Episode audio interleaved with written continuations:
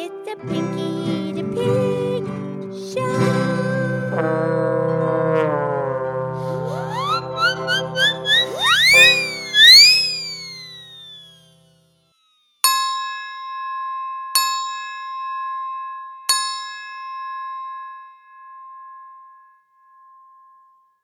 Okay, it's me, it's Pinky the Pig, and it's time for the Pinky the Pig show.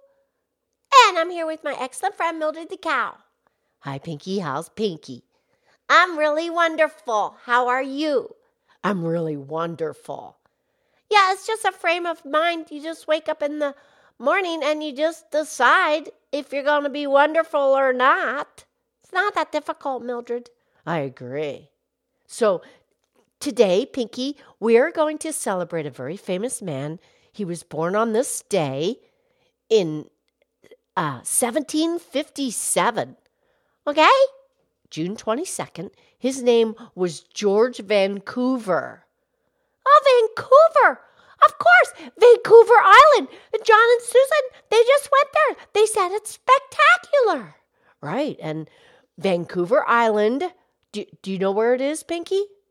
Well, I know it's part of Canada, and it's just north of the United States in the Pacific Ocean. It's an island, it's surrounded by water. Right. Up close to the land, to the main, the, what's that called? The mainland. Yeah, it's close to the mainland of Canada, just north of Washington State, just north of S- Seattle. And so, uh, Vancouver, so they named they named the island after him? Well, actually, he named the island after himself.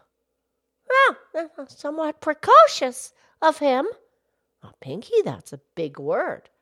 Well, you know, it's a, somewhat precocious if you name an island after yourself. Okay. But go on. But, but, before you do, you know, no man's an island. Okay. But go on. Okay. Except for Bob Dylan. Okay. But go on. Okay. But actually, Pinky, that's Simon and Garfunkel. Oh, okay. But go ahead. Okay. But before you do, um, I saw a picture of George Vancouver. He looks a lot like George Washington. I think they both wore those white wigs. We did a podcast about wigs. Yes, we did, Pinky. And we invite our listeners to go back to previous episodes. Just scroll through the titles and click on the ones that suit your fancy. Yes. But actually, many men in that time, especially higher authoritative officials, they would wear those white wigs to make them appear older and wiser. How about that? Yes. And George Washington actually had his own hair. He did powder it, but they, yeah, they do look similar. Okay, but go on. Okay. George Vancouver, he joined the Royal Navy. The Royal Navy. uh, Right, that that's the military organization in the United Kingdom and he joined that when he was just 13 years old. Ah, and he he sailed with Captain James Cook. Well, yeah, there's another great explorer and the guy that made the maps. Right. And he, uh, George was in the Navy for nine years and then on to be, he became the captain when he was 34, 34 years old and he sailed. Okay. He's the captain now. Yeah. He sails from England down the Atlantic Ocean and he goes to the Cape of Good Hope. That's down to Africa. Right, he sails down there, South Africa. Then he goes through the the the Cape of Good Hope on to Australia. Yeah, he's heading east. Correct.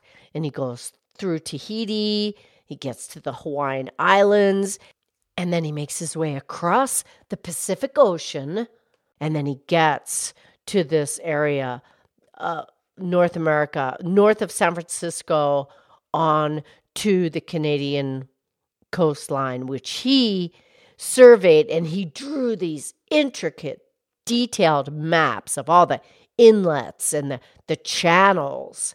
That, that's where the ocean comes in, right? And he was able to be very focused and Vancouver Island right there and all the way up into Alaska. And he made all these precise maps of this area. Not that's really what he's known for mostly. Yeah.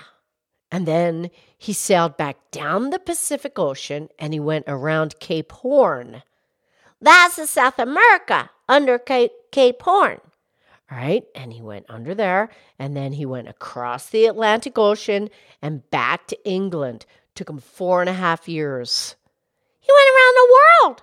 Yeah, he yes, he he went around the world. In a in a sailboat. Yes. Took him four and a half years. Yeah, not eighty days. No. And but after he died, he died at the age of forty. Uh, they printed they produced a, a three volume book collection of his maps and his detailed descriptions and his atlases. Yeah, that's the maps. Right, and that was published. Uh, it was called The Voyage of Discovery to the North Pacific Ocean and Round the World. Yeah, that's what he did. Quite a guy. Yes. But you know, Mildred, now's the time to go visit Vancouver Island and up there, all that Northern Territory stuff, because this is when the sun, there's more sun up there now because the summer solstice. We just did the podcast. That's correct. But, you know, it's interesting. The North Pole, yeah, that's all the way at the tip. Right. And we talked about how the Earth is on the tilt. It's supposed to be on the tilt. And as it goes around the sun, the northern hemisphere gets more sun. Yeah, we did the whole thing. Right. And you would think because in the summer, the North Pole gets 24 hours of sunlight, and in the winter, 24 hours of darkness. Uh, yeah. You would think it would be warmer at the North Pole this time of year, but that's not the situation. No, I know why. It's because the sun is just on the low horizon all of this time because of the tilt. That's called the twilight light. We did a whole podcast on that.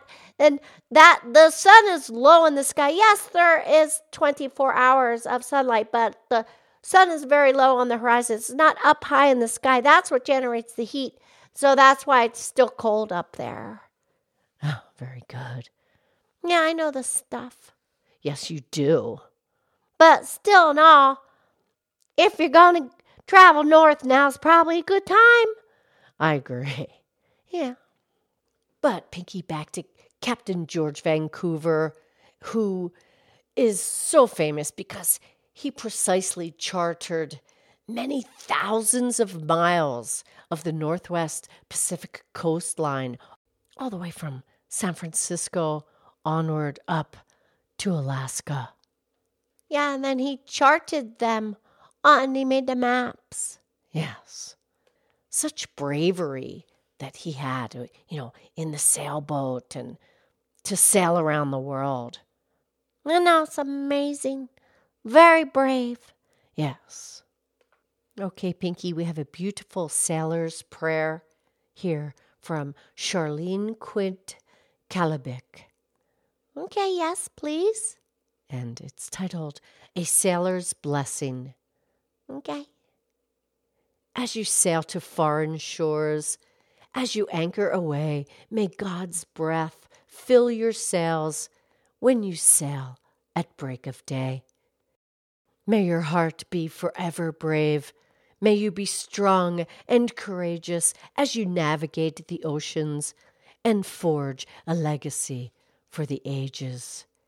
In the blue of the mighty deep, may you be protected by God's own Son until we meet once more in these sacred shores when the battle is won. May the Lord be ever by your side. This is our unending plea.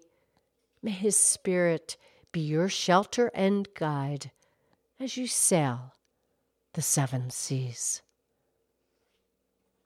Nice. Well, you know, Mildred, every day is like a sailboat ride for me because I, I'm on a journey, baby. I'm on a journey. Yes, we are. Okay, we'll talk tomorrow. I love you. I love you.